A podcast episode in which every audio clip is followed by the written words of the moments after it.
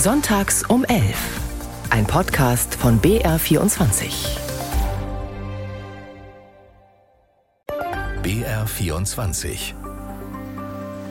Sonntags um 11. Heute mit Sabine Strasser. Noch drei Wochen bis zur Landtagswahl. Wir fragen Sie heute in Sonntags um 11. Wie hat sich die politische Stimmung durch den Fall Aiwanger verändert?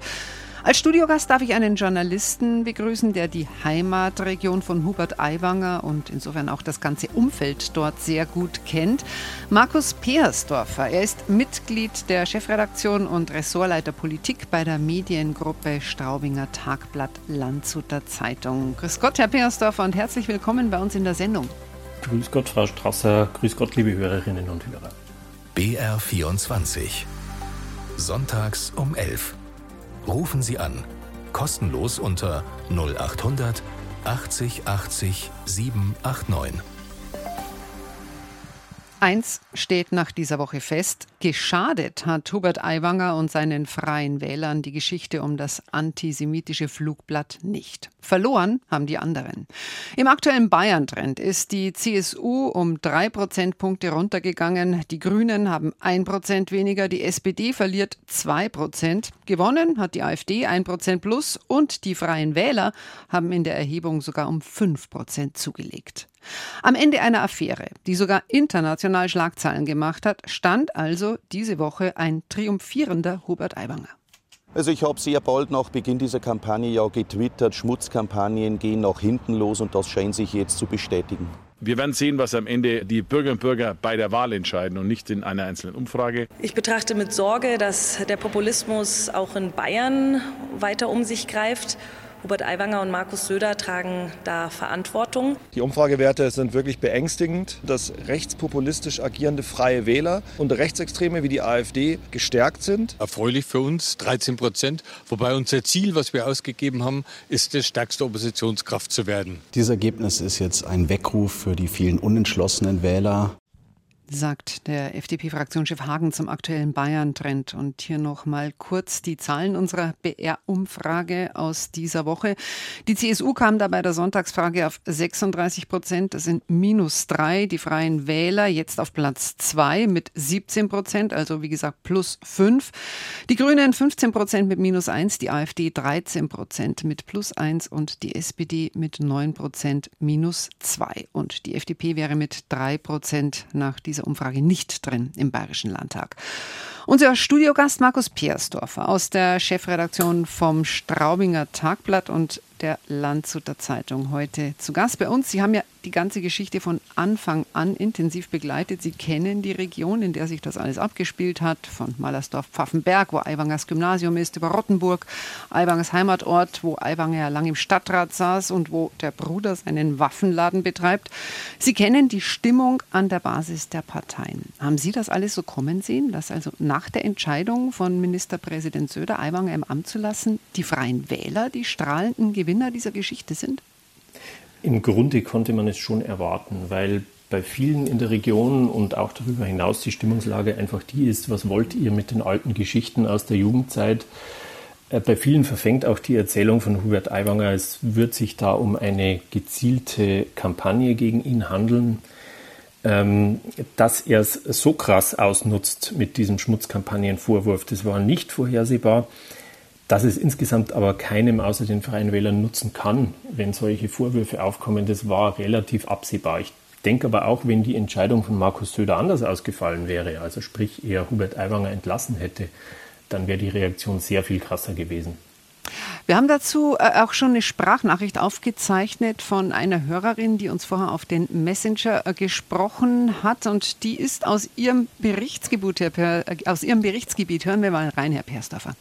Mein Name ist Martha Spiesel und ich komme aus dem Landkreis Straubing-Bogen. Aufgrund der Kampagne gegen Hubert Aiwanger habe ich mich dieses Jahr entschlossen, bei der Wahl die Freien Wähler zu wählen und auch Hubert Aiwanger. Ich finde es eine Unverschämtheit, was da in den Medien gebracht wurde, unter anderem von einem Lehrer. Vor 30 Jahren ist das passiert. Ein verbeamteter Lehrer, darf solche Nachrichten in die Öffentlichkeit nicht geben. Er musste bei Dienstantritt einen Eid schwören.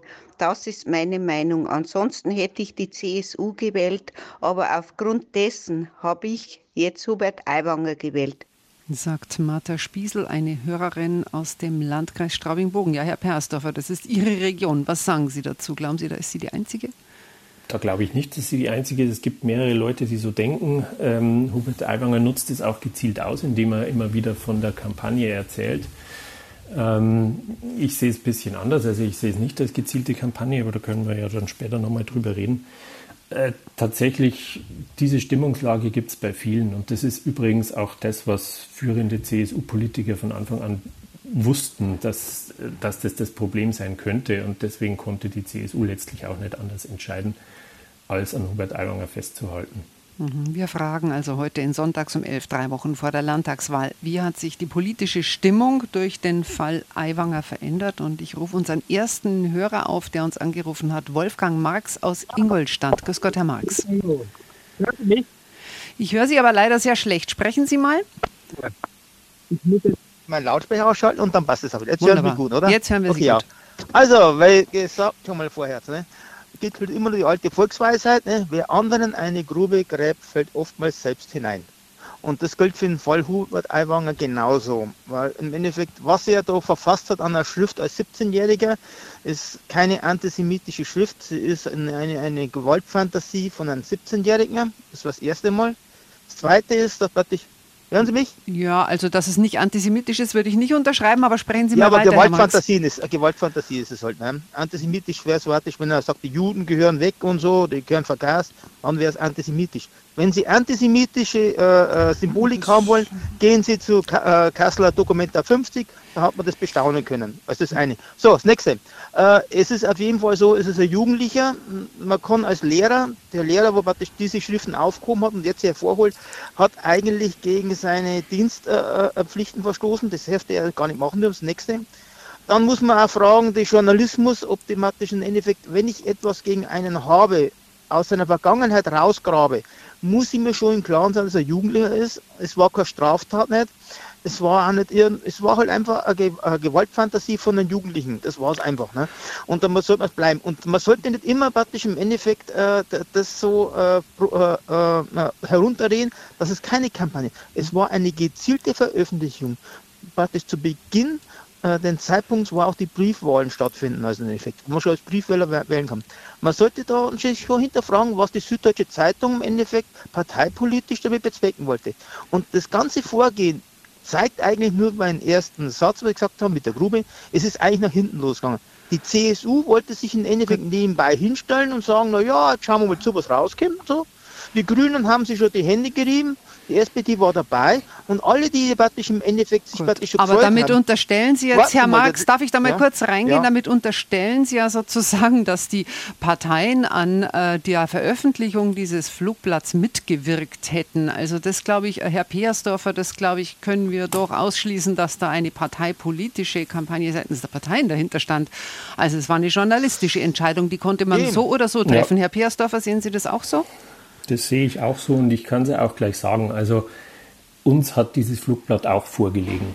Und zwar haben wir das im Juli, war es glaube ich, bekommen von dem Lehrer. Ich nehme an, dass es derselbe Lehrer war, der das auf der Süddeutschen gegeben hat. Ähm, wir haben uns das angeschaut und wir haben entschieden, das veröffentlichen wir nicht, weil wir der Meinung sind, es ist ähm, erstens, wenn es überhaupt von Hubert Aiwanger verfasst war, was man ja erst einmal recherchieren hätte müssen, ähm, erstens war er zu dem Zeitpunkt minderjährig, zweitens sehe ich da keine direkte Verbindung zu späteren Äußerungen von Hubert Aiwanger, wie zum Beispiel auf der Demo in Erding, die man sehr kritisch hinterfragen kann oder auch anderes.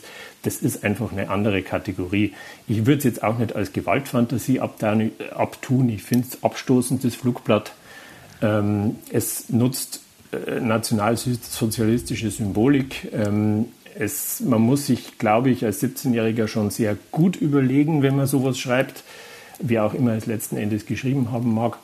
Ähm, aber das jetzt im Erwachsenenalter, 35 mhm. Jahre später, finde ich schwierig. Ich finde die Entscheidung der Süddeutschen Zeitung falsch, muss ich ehrlich sagen. Wir haben anders entschieden.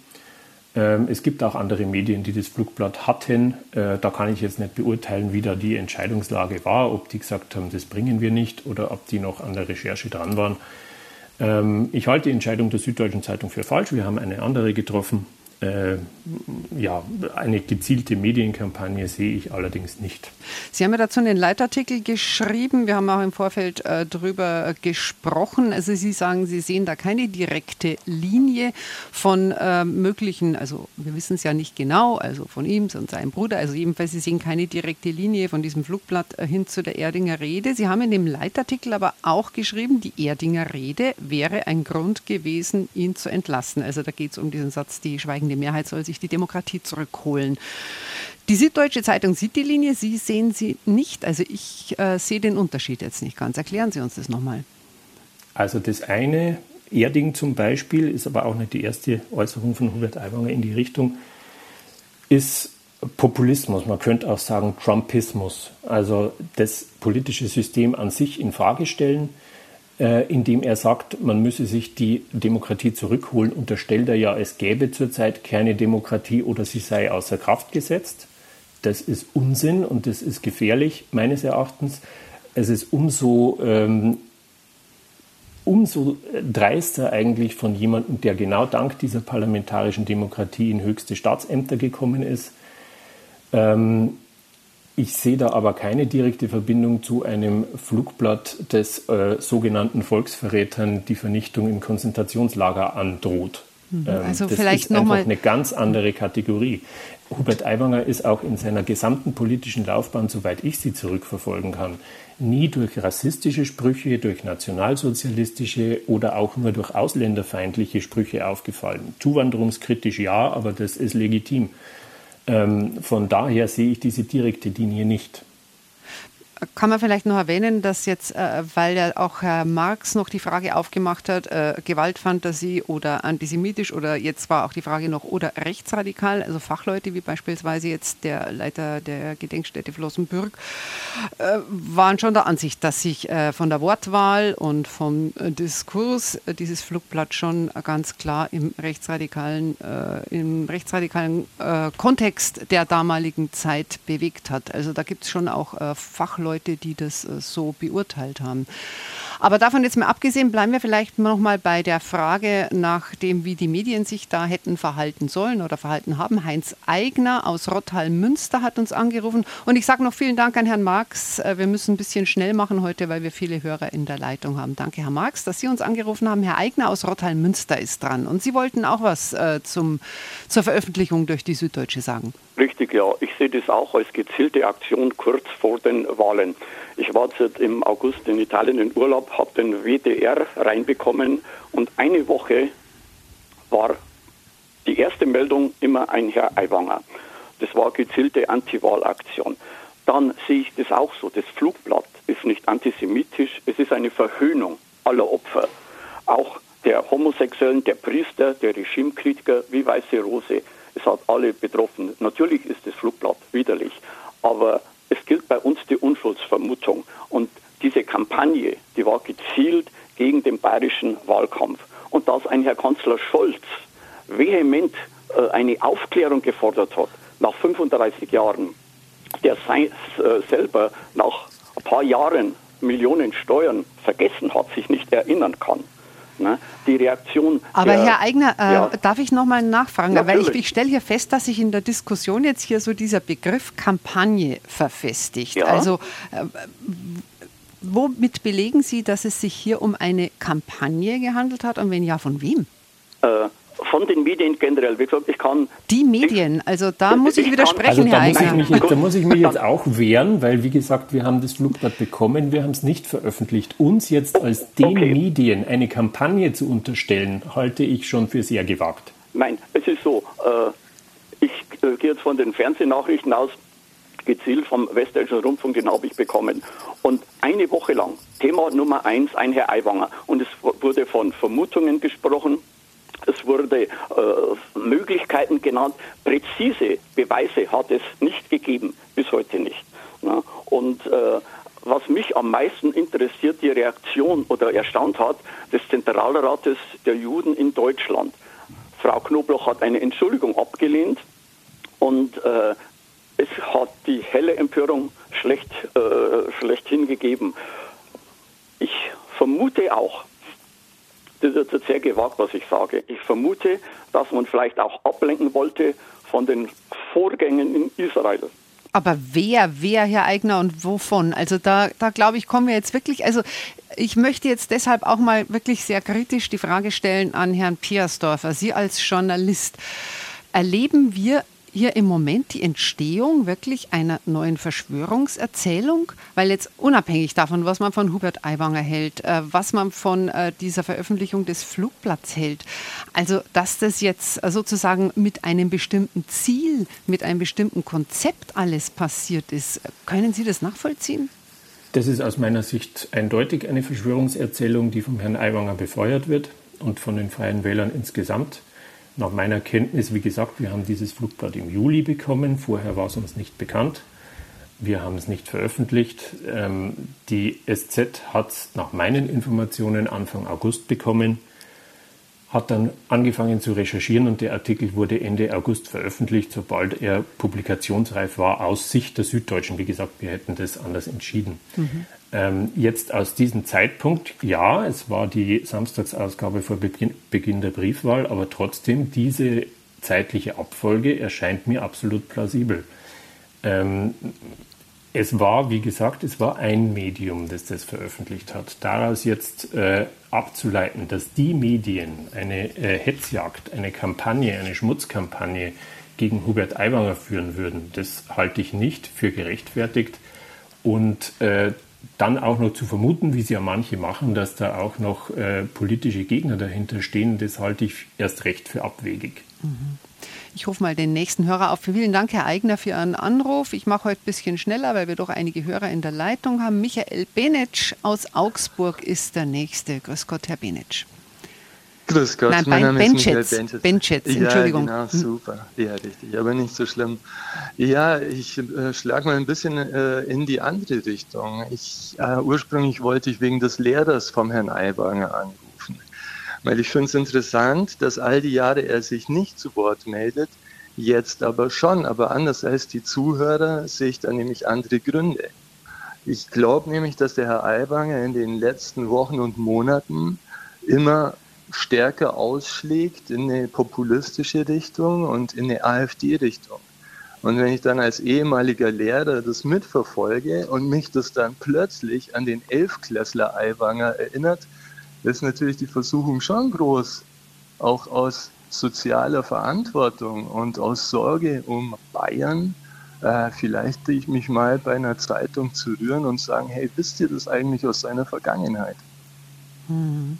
Und, und ich will es und gar nicht so verharmlosen, also als Elfklässler, okay, aber da würde ich das auch mal fragen, Herr Perstorff, haben Sie damals eigentlich gedacht, also als Sie sich entschieden haben, das nicht zu veröffentlichen, das ist nicht von öffentlichem Interesse, weil das ist ja offensichtlich schon der Fall. Also das öffentliche Interesse an, an dieser Geschichte war ja gigantisch und es hat ja anscheinend wirklich auch die politische Stimmung im Land jetzt beeinflusst. Ja gut, aber wenn Sie jetzt nur nach dem öffentlichen Interesse gehen, dann könnten Sie jede beliebige Paparazzi-Geschichte rechtfertigen damit. Mhm. Äh, ja, aber so sobald, kann man es ja nicht bezeichnen. Nein, will ich auch nicht. Aber ähm, man muss sich schon überlegen, es geht hier um, das wurde auch vielfach gesagt, um einen geschützten Bereich Schule. Und es geht um die Taten eines Minderjährigen, für die er damals im schulischen Rahmen auch sanktioniert wurde. Ähm, ich finde also ich finde das Verhalten des Lehrers schwierig. Ich kann es ein Stück weit nachvollziehen. Ich, ich äh, kenne auch seine Argumentation, mit der er das den Medien zur Verfügung gestellt hat. Das deckt sich mit dem. Sie haben ja, glaube ich, mit was, ihm telefoniert oder Ihre nein, Zeitung? ich habe nicht mit ihm telefoniert. Er hat uns einen Brief geschickt. Ah. Ähm, er hat uns einen Brief geschickt, äh, wo er genau das geschrieben hat. Also, ähm, dass die Erdinger Rede ihn veranlasst hat, das jetzt doch ja, öffentlich zu machen. Genau. genau äh, weil er, und die Geschichte ist ja bekannt, also es soll ja angeblich schon 2008 eine äh, Landtagsabgeordnete, die Frau Wittmann aus Landshut, beim Lehrer gewesen sein und ihn gefragt haben, äh, ob denn von seiner Seite Gefahr drohe. Ähm, und er hat damals auch laut eigener Aussage gesagt, nein. Ähm, und hat dann eben geschrieben, er fühlt sich an diese Aussage nach der Erdinger Rede nicht mehr gebunden. Mhm. Ich wollte Sie auch gerne mal gern fragen, Herr Bench, äh, Bench jetzt, ja. ich Probleme mit, weil wir ja eigentlich ja, heute gar nicht mehr nur über äh, die ganze Affäre und wie das entstanden ist äh, sprechen wollten, sondern unsere Frage ist ja heute, wie hat sich die politische Stimmung verändert durch diesen Fall? Und was würden Sie da sagen? Also wie hat sich für Sie die Stimmung im Land in Bayern verändert in der letzten Woche? Also ich denke, dass es in der Bevölkerung eine gewisse Spaltung gibt. Wir haben diejenigen, die hier an eine Kampagne glauben, zu denen ich nicht zähle. Also für mich ist eher eine Kampagne, wenn man, äh, ist egal, ich möchte nicht ausufern. Für mich ist die Stimmung eher eine beängstigende, weil ich feststelle, dass so viele Bürger in Bayern lieber äh, relativieren und verharmlosen und an eine Verschwörungstheorie von einer Pseudokampagne glauben, äh, wenn die Süddeutsche Zeitung etwas aus der Vergangenheit berichtet, wo es sich ja nicht mal entschuldigt hat. Ja, wo, äh, mir wäre es ja wurscht, wenn der Aiwanger sofort gesagt hätte, oh, ja, ich habe immer gehofft, dass das nicht aufkommt. Aber damals war ich halt ein bisschen schräg drauf. Es tut mir total leid. Ich hoffe, Sie merken anhand meiner Politik der letzten Jahrzehnte, dass ich nicht mehr dieser Mensch bin. Dann hätte ich gesagt, Häkchen dahinter, passt schon. Aber das war ja nicht der Fall, sondern es gibt eine Täter-Opfer-Umkehr mhm. und im gleichen Satz mit einer Pseudo-Entschuldigung redet er von einer Kampagne und die Hälfte der Bevölkerung glaubt es. Also das kann man beobachten, dass sich der Begriff Angst. tatsächlich so festsetzt in, in dem Diskurs. Wie geht es Ihnen denn, Herr Piersdorfer? Das ist ja unsere Ausgangsfrage. Was erleben wir da im Moment für einen Stimmungswechsel? Ist es jetzt in Ihren Augen ein Rechtsruck? Also sprich, haben sich mit der Affäre die politischen Koordinaten oder die Grenzen des Sagbaren verschoben? Oder ist es, wie, wie Ministerpräsident Söder sagt, nur so eine Fieberkurve, ein Solidaritätsschub mit der Person Aiwanger? Was passiert da gerade? Also das eine hat mit dem anderen zu tun aus meiner Sicht. Es ist schon ein Solidaritätsschub für die Person Aiwanger, weil viele Menschen halt der Meinung sind, er wurde hier unzulässigerweise mit äh, Sachen aus seiner Jugend konfrontiert. Da ist ja auch was dran aus meiner Sicht. Ähm, gleichzeitig, also ich würde es nicht unbedingt als Rechtsruck bezeichnen, aber vielleicht als Populismusschub. Oder weil, eine Spaltung, wie Herr Bensch ja, jetzt gerade äh, beschrieben ähm, hat? Ja, ich finde es ja lustig, dass ausgerechnet der Herr Aiwanger sich jetzt als den großen Versöhner hinstellt und sagt, Spalten tun die anderen. Also aus meiner Sicht ist es genau umgekehrt. Er, er befeuert Richtig. gezielt die Spaltung. Er befeuert gezielt die Spaltung, indem er äh, eine Kampagne daher äh, herbeiredet. Ähm, das finde ich schwierig. Ich würde es nicht als Rechtsruck bezeichnen, vielleicht als Populismusschub, weil das ähm, diese, dieses ganze Anti-Establishment und Anti-System und Anti-die-Medien was da betrieben wird, das ist halt das typische Geschäft der Populisten. Also das macht ein Donald Trump auch nicht anders. Mhm. Herr Benschitz sagt, das macht ihm alles Angst. Jetzt äh, hätte ich auch noch eine Frage, Herr Peersdorfer. Wir haben ja die letzte Umfrage im, im äh, BR Bayern Trend hat ja gezeigt, dass 68 Prozent, also ein erheblicher Teil der Bevölkerung, der Meinung ist, dass es richtig war, dass Ministerpräsident Söder Aiwanger im Amt gelassen hat. Nur äh, 24 Prozent sagen, das war falsch. Also für die Mehrheit der Wähler hat Söder richtig entschieden. Aber die, warum profitiert die CSU nicht davon und warum profitieren auch die Oppositionsparteien davon nicht, Grüne und SPD? Warum profitieren nur die Freien Wähler? Also ich glaube, aus der ähm, Lage kann niemand profitieren, außer die Freien Wähler. Die CSU oder Ministerpräsident Söder hätte so oder so entscheiden können. Ähm, aber ich muss sagen, Markus Söder hat noch den Weg gewählt, wo er das, äh, den Schaden für seine eigene Partei minimiert hat. Ähm, es hat ihn trotzdem ein paar Prozentpunkte gekostet. Wir hatten vorher die Sprachnachricht von der Hörerin, die gesagt hat, sie wählt jetzt Freie Wähler und nicht mehr CSU, wegen dieser angeblichen Kampagne. Ähm, und solche gibt es mehrere. Äh, wenn Markus Söder anders entschieden hätte, wenn er Hubert Aiwanger entlassen hätte, gegen, wie wir hören, die Meinung der überwältigenden Mehrheit der Bevölkerung, dann hätte die CSU ein massives Problem bei der Landtagswahl gehabt. Vielleicht noch letzte ja. Frage an Herrn Benschetz, weil Sie ja noch in der Leitung sind. Also nicht, dass Sie jetzt sagen müssen, wen ja. Sie wählen, aber hat sich Ihre Wahlentscheidung äh, verändert jetzt durch die Ereignisse der letzten Tage oder zwei, drei Wochen? Mm, nein, hat sich eigentlich nicht verändert, aber ich bin auch der Meinung, dass Söder nichts anderes übrig geblieben ist anhand der Tendenzen in der Bevölkerung als das, was er jetzt gemacht hat. Das ist für mich politisch schon nachvollziehbar. Es ist halt, glaube ich, auch eine Konsequenz der ganzen Politik zuvor, dass er jetzt äh, im Prinzip alternativlos ist. Wenn er regieren will, muss er, er hängt jetzt einfach an den freien Wählern dran und kann auch gar nicht mehr anders. Mhm. Und dass er nicht anders kann, da ist er mitverantwortlich dafür, weil er die ganze Zeit von einer vermeintlichen bürgerlichen Mitte spricht und im Prinzip ist es inzwischen eine populistische Mitte. Und, ja, und so ist halt leider jetzt im Moment die Situation. Aber an meiner Wahlentscheidung ändert sich da gar nichts. Sagt Michael Benschetz aus Augsburg. Vielen Dank, dass Sie uns angerufen haben. Herr Piersdorfer, jetzt haben wir ja viel schon über äh, Prozente gesprochen, die sich da verschoben haben. Also jetzt in erster Linie zugunsten der Freien Wähler. Wir haben noch wenig über Themen gesprochen. Wir haben ja in unserem äh, BR Bayern Trend auch erhoben die Frage, was sind die wichtigsten Themen bei dieser Landtagswahl? Und da hat sich auch was verändert. Da steht jetzt an Platz 1 das Thema Zuwanderung mit plus 7 Prozent. Die Energiepolitik ist auf Platz 2 gerutscht mit 22 Prozent, die das äh, sagen, das sind minus 6. Danach kommt Umwelt, Bildung, Schule, Wirtschaft und so weiter. Jetzt äh, das Thema Zuwanderung auf Platz 1. Was ist denn da passiert Ihrer Ansicht nach so in den letzten Wochen? Also da kommen zwei Dinge zusammen. Zum einen ähm, die Frage, warum die Energiepolitik den Platz 1 verlassen hat. Das ist aus meiner Sicht ähm, einfach liegt daran, dass sich die gesamte Lage in der Energieversorgung etwas entspannt hat. Ähm, man musste ja noch vor wenigen Monaten befürchten, dass wir äh, in kalten Wohnungen sitzen im Winter. Das hat sich nicht bewahrheitet. Ähm, das mit der Migration, dass die jetzt auf Platz 1 ist, liegt natürlich auch an der Lage. Also wir müssen schon sehen, dass äh, die illegale Zuwanderung weiter zugenommen hat, äh, dass die Asylbewerberzahlen weiter zugenommen hat, dass viele Kommunen überfordert oder am Rand der Überforderung sind, was die Unterbringung betrifft und dafür nicht ausreichend Unterstützung bekommen.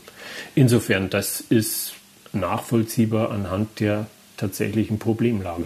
Jetzt hat ja auch Ministerpräsident Söder gerade in einem Interview mit der Bild am Sonntag, also wir haben es auch in den Nachrichten, äh, vor einer Destabilisierung der Demokratie gewarnt durch zu viel unkontrollierte Zuwanderung, wie er sagt. Und Söder fordert jetzt eine Wende in der Migrationspolitik und einen Aufnahmestopp ab 200.000, mehr Abschiebungen, weniger Barleistungen für abgelehnte Asylbewerber. Es ist ja schon auffällig, dass sich äh, Söder bis jetzt im Wahlkampf beim Thema Migration eigentlich sehr zurückgehalten hat. Man hat oft gemutmaßt aufgrund der Erfahrungen äh, bei der letzten Wahl. Kommt da jetzt kurz vor Schluss des Wahlkampfs eine Wende? Es sieht ein bisschen so aus. Äh, wie Sie auch gesagt haben, er hat ja im Wahlkampf 2018 sehr stark auf eine harte Linie in der Migrationspolitik gesetzt, ähm, hat aber letzten Endes festgestellt, dass er damit eigentlich die AfD stärkt und nicht die CSU. Ähm, und hat dann sehr lange über die ganze letzte Legislaturperiode auffallend leise Töne zum Thema Migration nur angeschlagen, hat es teilweise mhm. anderen in der CSU überlassen, ähm, war da immer sehr vorsichtig. Und ich glaube, jetzt, wenige Wochen vor der Wahl, drei Wochen vor der Wahl, ist es einfach ein letzter Versuch, noch Stimmen einzusammeln, ähm, weil er sieht, dass die Umfragen nicht so sind, wie sie sein sollten für die CSU. Im Bayern-Trend mhm. 36 Prozent, das wäre noch schlechter als letztes Mal, als er auch schon Spitzenkandidat war. Da muss er sich dann halt nach der Wahl schon auch fragen lassen, warum er jetzt zwei Landtagswahlen in Folge vergeigt hat.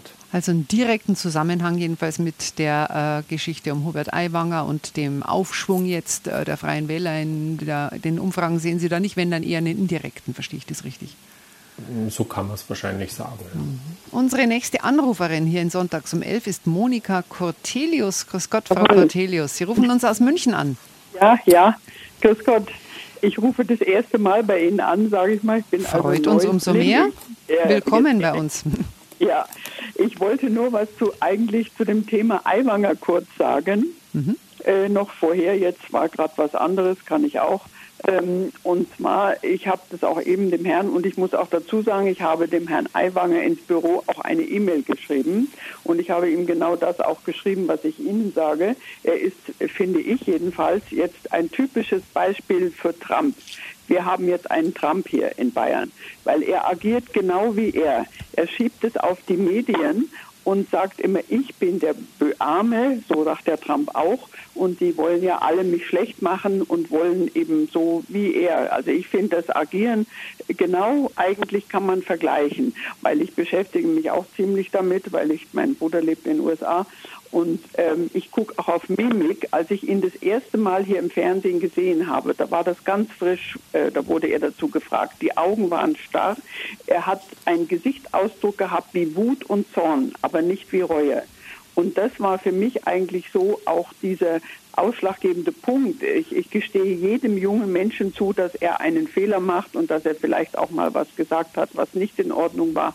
Aber wenn er sich hingestellt hätte, ist meine Meinung, wenn er sofort äh, sich offen erklärt hätte und den Bruder hätte ich auch ganz gerne daneben gehabt, dass der vielleicht gesagt hätte, was gewesen ist, weil der ist total weg und äh, dann äh, als glaubwürdig gewesen wäre, dass es ihm wirklich leid tut. Und also er kann ja sonst auch reden, dass er also das von innen heraus so gebracht hätte dass es mhm. eben halt ein Mist war und Fehler und was er gemacht hat und so. Also ich denke mal, dann hätte sich dieses ganze Thema auch nicht so ausgebreitet. Da kommen wir also jetzt weg von der Affäre an sich, sondern es geht mir um den Umgang mit der Affäre. Ja, vielleicht äh, auch noch mal so ein paar Zitate ja. da aus dieser Woche. Also Aiwanger hat ja nicht nur von einer Schmutzkampagne gesprochen, er hat ja. unter anderem gesagt, die Shoah wurde missbraucht ja. gegen mich persönlich. Und er hat auch ab und an von wir gesprochen, also so, als wären die Vorwürfe nicht gegen ja. ihn persönlich. Er hat gesagt, wir haben ein sauberes Gewissen und die Berichterstattung ja. sei ein schmutziges Machwerk, von dem sich viele noch distanzieren müssten. Das hat er übrigens noch vor Söders PK gesagt, dass er im Amt bleiben kann. Herr Piersdorfer, was für Signale sehen Sie äh, gehen von diesem Verhalten aus? Was für Folgen kann das haben für die politische Kultur in ja, Bayern? Frau Cortelius hat ja auch geschrieben, also wenn er noch einen Funken Anstand hätte, würde er als bayerischer Ministerpräsident Vertretung zurücktreten. Also ich finde das auch kein gutes Image oder wie soll man sagen, ein äh, Vorbild für junge Leute. Und ich möchte auch nicht jemand haben, ich meine, das mag ja im Bierzelt dort ankommen, wie man sieht, die johlende Menge Menge, die sich auf die Schenkel klopft. Also er hat seine Leute. Aber ich möchte auch keinen, der immer nur Scheißdreck sagt. Das habe ich auch gehört. Also ähm, das über Berlin und so, da hat er auch mal so geredet. Also der sich so ausdrückt. Also man kann ja locker reden, aber nur ähm, eben ein gewisses Niveau, finde ich, sollte man schon auch trotz Wahlkampf vielleicht, das ist nur mal nebenbei gesagt, äh, behalten. Mhm. Muss man das befürchten, Herr Peersdorfer, dass sich das Niveau der politischen äh, Diskussion oder der politischen Kultur jetzt hier senkt mit dieser ganzen Geschichte? Ja, Befürchten muss man es auf, auf, jeden Fall. Ähm, also ich, ich finde, wie gesagt, das auch sehr kritikwürdig, wie Aiwanger mit der ganzen Affäre umgeht, insbesondere dieser Kampagnenvorwurf. Den halte ich für brandgefährlich, was die Grundfesten unserer Demokratie betrifft, nämlich zum Beispiel, zum Beispiel freie Medien.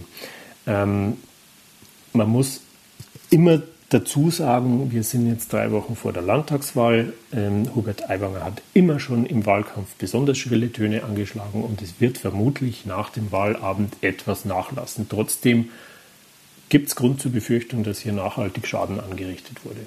Mhm.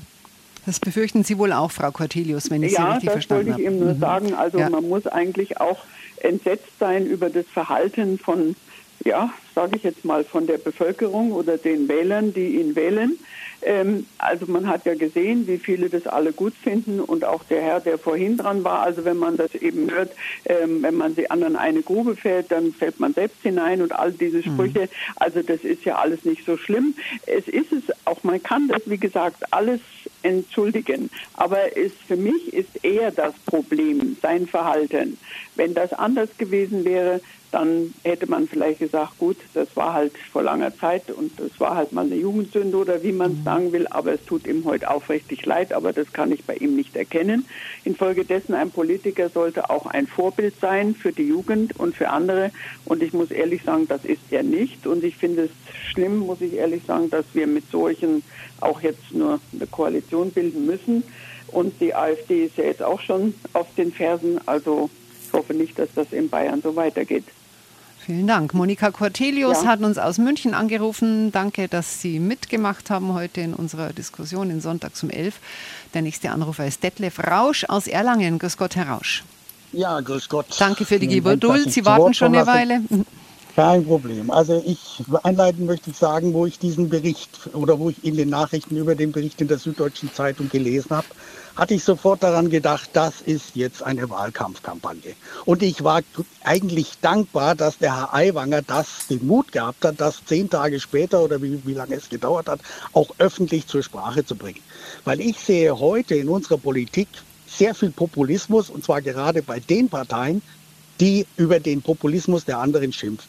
Und deswegen bin ich der Meinung, man sollte seitens der Medien, ich gebe den Medien das auch weniger Schuld, es, ist, es kommt von den Parteien, vielleicht auch von dem Lehrer, der der SPD zugehörig sich fühlt.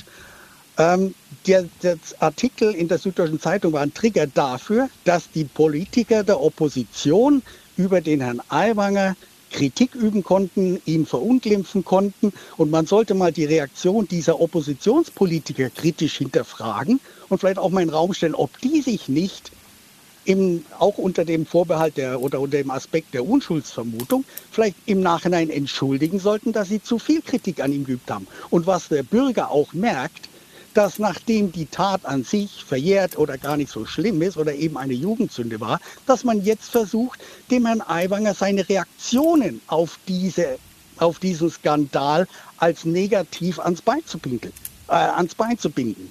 Diese diese Art und Weise, wie man jetzt heute krampfhaft. Aber finden Sie, dass er verantwortungsvoll mit dieser Affäre umgegangen ist? Und äh, also weil von äh, Reue oder, oder jetzt äh, irgendwie Demut, ja, wie auch Ministerpräsident ja. Söder das so äh, gefordert hat, war ja jetzt, also nach meiner bescheidenen Meinung, nicht so viel zu erkennen. Finden Sie, dass er ja, richtig also, umgegangen ist mit der Affäre? Ich meine, ich persönlich, auch, auch unter dem Gesichtspunkt, dass jeder mal irgendwo einen Fehler in seinem Leben gemacht hat, muss sagen, ähm, die Tat an sich ist aus meiner Sicht ähm, kein Anlass, sich heute nochmal dafür zu entschuldigen. Es reicht aus meiner Sicht aus, zu ähm, die Einschätzung darzulegen, dass es damals falsch war oder dass es damals keine schöne Tat war oder auch verabscheuungswürdig war, wie man das auch hinstellt. Aber dass man das ähm, und ich weiß auch nicht, bei wem er sich da jetzt entschuldigen sollte. Also nur weil ich, also muss ich ehrlich also sagen, bei, bei wem bei persönlich. Also, den Opfern ja, des Nationalsozialismus beispielsweise. Ich weiß es, ja, dann müsste man heute, wenn man von einem Scheiterhaufen reden, dann müsste man sich bei allen Verfolgten der Hexenverbrennung entschuldigen. Ich meine, wir müssen doch auch mal die Kirche im Dorf lassen.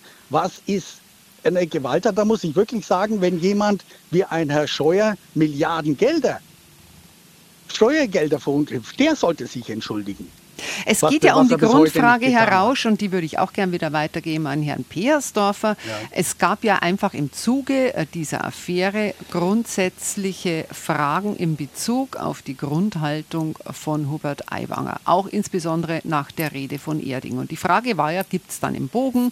War er, hatte er in der Jugend äh, vielleicht auch Ansichten, die nicht auf, äh, eben nicht zu vereinbaren sind mit der Rolle, die er heute einnehmen muss? Und ähm, gut, Sie haben sich, wir haben ja jetzt schon mehrfach darüber gesprochen, Herr Peersdorfer, Sie haben sich damals entschieden, das Flugblatt nicht zu veröffentlichen. Aber finden Sie nicht, dass der Umgang äh, Aiwangers mit der Affäre, dass der äh, diskutiert werden musste? Natürlich muss der diskutiert werden. Also ich, ich, das sind ja auch zwei verschiedene Dinge. Also wenn wir über das Flugblatt reden, ist das etwas anderes, als wenn wir darüber reden, wie der 52-jährige Hubert Aiwanger im Jahr 2023 mit dem Bekanntwerden dieser Vorwürfe umgeht das habe ich ja schon deutlich mhm. gemacht, dass ich das nicht in Ordnung finde, wie er damit umgeht. Ähm, insbesondere finde ich nicht in Ordnung, diesen Kampagnenvorwurf dauernd zu wiederholen. Der wird meines Erachtens auch nicht wahrer dadurch, je öfter man ja. ihn wiederholt. Wir haben ihn aber heute schon ähm, einige Male in, in der Sendung gehört. Deshalb die Frage, wie sollen wir eigentlich als Journalisten damit umgehen? Es kommt ja immer wieder der Vorwurf, nicht nur aus den Reihen der Freien Wähler, das war ein koordinierter Angriff von Grünen und Presse auf Robert Aiwanger. Wie sollen wir als Journalisten damit umgehen? Also was die Grünen damit zu tun haben, ist mir jetzt völlig schleierhaft, ehrlich gesagt. Ähm, was ich schon gehört habe, ist SPD, was sich darauf bezieht, dass äh, dieser Lehrer mal bei der Kommunalwahl für die SPD kandidiert hat und auch manchmal bei SPD-Veranstaltungen vor Ort war. Aber ich kann mir nicht vorstellen, dass äh, in Führungskreisen der SPD irgendwie was über dieses Flugblatt bekannt war. Das ist aus meiner Sicht völlig absurd. Ähm, Ja, also wie wir dem begegnen sollen. Also meines Erachtens kann man nur immer wiederholen, dass, dass da jegliche faktische Grundlage fehlt. Mhm. Ja, was haben Sie denn so erlebt äh, aus, dem, zu, äh, aus dem Kreis Ihrer Leserinnen und Leser jetzt in, im Zuge dieser Geschichte? Ja, ich sage mal, 95 Prozent vertreten genau diese Kampagnenthese, die der Herr Aiwanger immer verbreitet. Mhm. Von, wenn man jetzt schließen mag aus den Reaktionen, die es gibt, also Kommentare, ähm, Leserbriefe, das ist natürlich auch immer ein bisschen äh, nicht repräsentativ, muss man dazu sagen. Aber es gibt schon eine breite Stimmung, die genau der Meinung ist, äh, die auch der Herr Aiwanger vertritt. Mhm. Ist da irgendwie auch vielleicht eine Strategie der Freien Wähler aufgegangen? Es soll ja eine äh, Krisensitzung der Freien Wähler gegeben haben, als das Ganze aufgekommen ist, wo man sich dann wohl sehr schnell entschieden hat, dass sich dass man sich zu 100 Prozent hinter Aiwanger stellt. Davon haben Sie, glaube ich, auch gehört. Das ist sehr offensichtlich gewesen, dass man sich nach dieser Landesvorstandssitzung haben sich alle sofort 100 Prozent hinter Aiwanger gestellt und solidarisch erklärt. Meines Erachtens liegt da ein bisschen taktisches Kalkül dahinter, weil die Freien Wähler natürlich wissen, wenn sie jetzt selber äh, ihren Landesvorsitzenden auf irgendeine Weise absägen, dann können sie nicht als Gewinner aus dieser Sache rausgehen. Wenn Sie es der CSU überla überlassen, Entscheidungen zu treffen, dann ist der schwarze Peter dort. Und genau in der politischen Lage ist man ja. Mhm. Also eine Entscheidung äh, eben der CSU überlassen, die dann am Ende jetzt doch sehr schwierig äh, für, für die CSU war und ihr wohl auch jetzt Probleme bereiten wird in den letzten, in den letzten Zügen des Wahlkampfs. Vielen Dank an Detlef Rausch, der uns aus Erlangen angerufen hat. Unser nächster Hörer ist Lothar Wille aus Nürnberg. Grüß Gott. Ja, grüß Gott. Die Kolleginnen haben ja reingeschrieben, sie sind kein Aiwanger-Fan und wählen CSU. Äh, ich, äh, ich, äh, ich bin kein Aiwanger-Fan und bin auch kein Freier Wähler-Fan. und ich muss aber jetzt hier nicht sagen, wo, wo ich der Fan bin. Ich bin ein äh, Fan des Wählers und des Bürgers. So, jetzt muss ich nochmal auf den Punkt kommen. Äh, natürlich war das eine Kampagne, ja. Und der Schuss, der, ich spreche aber nicht von den Medien, sondern es war nur die Süddeutsche Zeitung. Die Süddeutsche Zeitung hat es genau punktuell zum Wahlkampf herausgebracht und es war ein Schuss ins Knie. Ja, das sieht man ja an den Reaktionen. So, jetzt muss ich nochmal weiter. Äh, es gibt äh, antisemitisch. Das Flugblatt war Sauerei, ja, aber es war die Jugend. Aber jetzt müssen Sie mal, ich habe Videos gehört von einem Juden, das ist der Herr Wolfsohn, und von dem jüdischen Publizisten Herrn Broder, die haben den Aiwanger verteidigt. Ja. Diese Videos müssen Sie sich mal anhören, was die dazu gesagt haben. Ja. Und dann gibt's ja noch die Erdinger Rede. Ja, die Erdinger Rede, da hat er gesagt, und das war die, die Tatsache, dass der Lehrer da äh, das herausgebracht hat, weil er sich geärgert hat, die Demokratie zurückholen. Natürlich müssen wir uns die Demokratie zurückholen wenn ich sehe, und das hat er deswegen gesagt, als der, unser sogenannter Wirtschaftsminister Habeck dieses Heizungsgesetz mit seiner Gruppe da rausgebracht hat. Und das Heizungsgesetz ist ein Affront gegen die Bürger. Ja, das kostet dem Staat und den Bürgern 2,5 Billionen Euro, wenn das umgesetzt wird. Und die Leute werden arm. Und dieses Heizungsgesetz ist gegen die Bürger. Gut, so. aber Herr Wille, nochmal zurück, wenn Sie sagen, die Demokratie zurück, wir müssen uns ja, natürlich, aber äh, Herr Aiwanger, der das ja äh, propagiert hat, ist ja nun mal ein demokratisch gewählter Vizeministerpräsident des Landes. Ja, der ist demokratisch gewählt worden. Auch ja. der Herr Habeck und die Frau Außenminister, die gestern den, den äh, chinesischen ja. Ministerpräsidenten als Diktator bezeichnet hat, die sagt das ja locker heraus. Die sagt unter anderem, dass wir den Russen den, äh, haben den Krieg erklärt. Sie Aber nicht, finden Sie nicht, dass es unterstellt, dass wir keine Demokratie haben, wenn, Sie, nein, wenn gefordert eine, wird, haben, äh, nein, man muss sich die Demokratie zurückholen? Ja, wir haben eine Demokratie, aber die ist wackelt. Die wackelt ganz schwer. Ja, und da sagt er, wir müssen die wieder zurückholen. Und auf den Grund, wir dürfen nicht ständig äh, Politik und die Regierung in Berlin macht Politik gegen den Bürger. Ja, mhm. das sieht man an, der, an, der, an dem Heizungsgesetz. Energie. Deutschland ist ja in, in, bei den G7 und ist, wir sind letzter in der Tabelle. Ja, die Wirtschaft geht im Bach runter. Ja, mhm. äh, es wird alles dekarbonisiert. Ich sage mal, wo sollen in Zukunft die Steuern herkommen, wenn wir. Gut, Herr Wille, äh, ganz kurz, da würde ich gerne reingehen. Ich sagen, warum er das gesagt hat mit der Demokratie. Ja. ja? Und, und no, nochmal, Aber das sind doch zwei verschiedene Dinge, Herr Wille. Also auf der einen Seite sprechen Sie von politischen Entscheidungen, mit denen Sie nicht einverstanden sind, wo Sie sagen, die richten sich gegen die Bürger. Das ist ja äh, alles vollkommen in Ordnung. Aber Herr Peersdorfer, erleben Sie das jetzt auch eben bei diesen äh, Leserzuschriften, die sich äh, da empören? Also dass das vermengt wird, sozusagen Entscheidungen, mit denen man nicht einverstanden ist und gleichzeitiges Zweifeln an der Demokratie an sich, dass man sagt, das ist nicht mehr Demokratie? Also das hat schon immer gegeben, dass, dass einzelne Leute gesagt haben, wenn jetzt die Politik da oben etwas entscheidet, was mir nicht passt, dann haben wir ein Problem mit der Demokratie. Das äh, finde ich äh, Unfug, weil natürlich wurde das auf demokratischem Weg entschieden und es richtet sich auch nicht gegen die Bürger, sondern es gibt einige Bürger, die damit nicht zufrieden sind und andere sind schon damit zufrieden.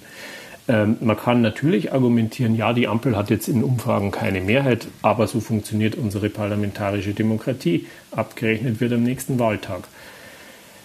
Dass jetzt allerdings ein führender Politiker genau das auch sagt, äh, entbehrt halt nicht einer gewissen Ironie, weil der Mann ja seine gesamte Karriere unserer Demokratie verdankt. Mhm. Vielen Dank, Lothar Wille. Ich muss Sie leider an der Stelle aus der Sendung nehmen, weil wir noch äh, Hörer haben, die ich gerne noch dran nehmen will. Vielen Dank, dass Sie angerufen haben, Herr Wille. Als nächster Hörer Michael Dolze aus Lengries, nehme ich an, oder? Da fehlt ein Buchstabe, was ist Lengries? Ja, genau. Schönen guten Tag. Was sagen Sie ja, zu unserer äh, Frage? Wie hat sich die politische Stimmung in Bayern verändert? Also vielleicht ganz kurz möchte ich ausholen, äh, die, die, das Thema Populismus äh, ist für mich ein, ein sehr wichtiges Thema, auch bei dieser Wahl. Und ich sehe in Bayern, dass äh, hier eine sehr starke populistische Strömung stattfindet, nicht nur wie früher immer von einer CSU ein bisschen gefördert, sondern in der Zwischenzeit eben vor allen Dingen auch äh, von den anderen Parteien, hier in dem Fall äh, Freie Wähler und AfD. Meine Entscheidung äh, für die Wahl. Also ich bin ein, ein, immer, gehe immer zur Wahl und ich habe auch übrigens schon seit ich wählen durfte, also praktisch seit 18, eine bestimmte politische Strömung. Das heißt, meine politische Grundhaltung hat sich zum Beispiel schon mit 18, war die schon gefestigt. Das zum Thema Eiwanger und mit 17 äh, äh, irgendwelchen Mist gebaut.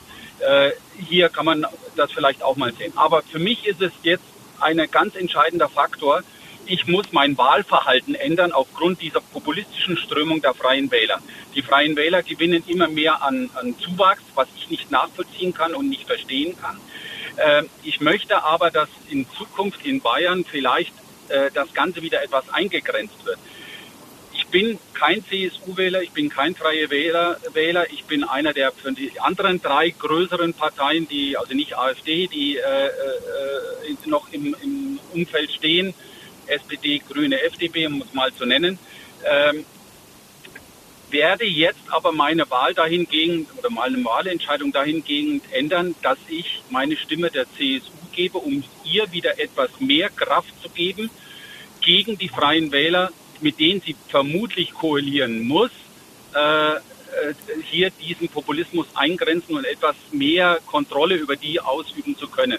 Für mich ein eigentlich unsäglicher Zustand, aber auch das ist für mich Demokratie. Das heißt, ich wähle jetzt nicht mehr von meiner Überzeugung, sondern strategisch. Mhm.